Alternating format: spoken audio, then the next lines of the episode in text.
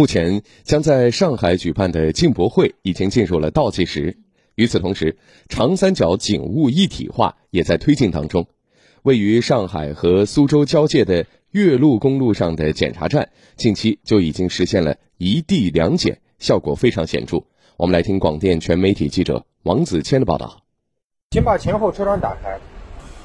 把请把后备箱打开，我们接受我们检查一下。这是在上海嘉定与苏州太仓交界的岳麓公路检查站。来往车辆停车接受检查时，只要一次性拉下车窗，经过仪器扫描就能通过，耗时一般不超过十五秒，大大提高了安保效率。目前该检查站一天通行量已经达到两万左右，照样畅通无阻。太仓市公安局新闻中心主任简新海告诉记者，这就是最近苏沪两地警方一起探索的一地两检项目所取得的成果。就是传统的省地一般都会有设设立两所检查站。现在我们把这个两座检查站建设呢合并为一站，然后两地的警方呢就是合署办公，在一起执行，就这样的一个模式。这么一来，检查站就能节约百分之五十的警力，这样合署办公执勤也可以共享一些警务资源，方便统一的调度指挥，连食堂都只需要造一个就行了。同时，检查站里的各种先进设备也大大提高了通行效率。比如说像一些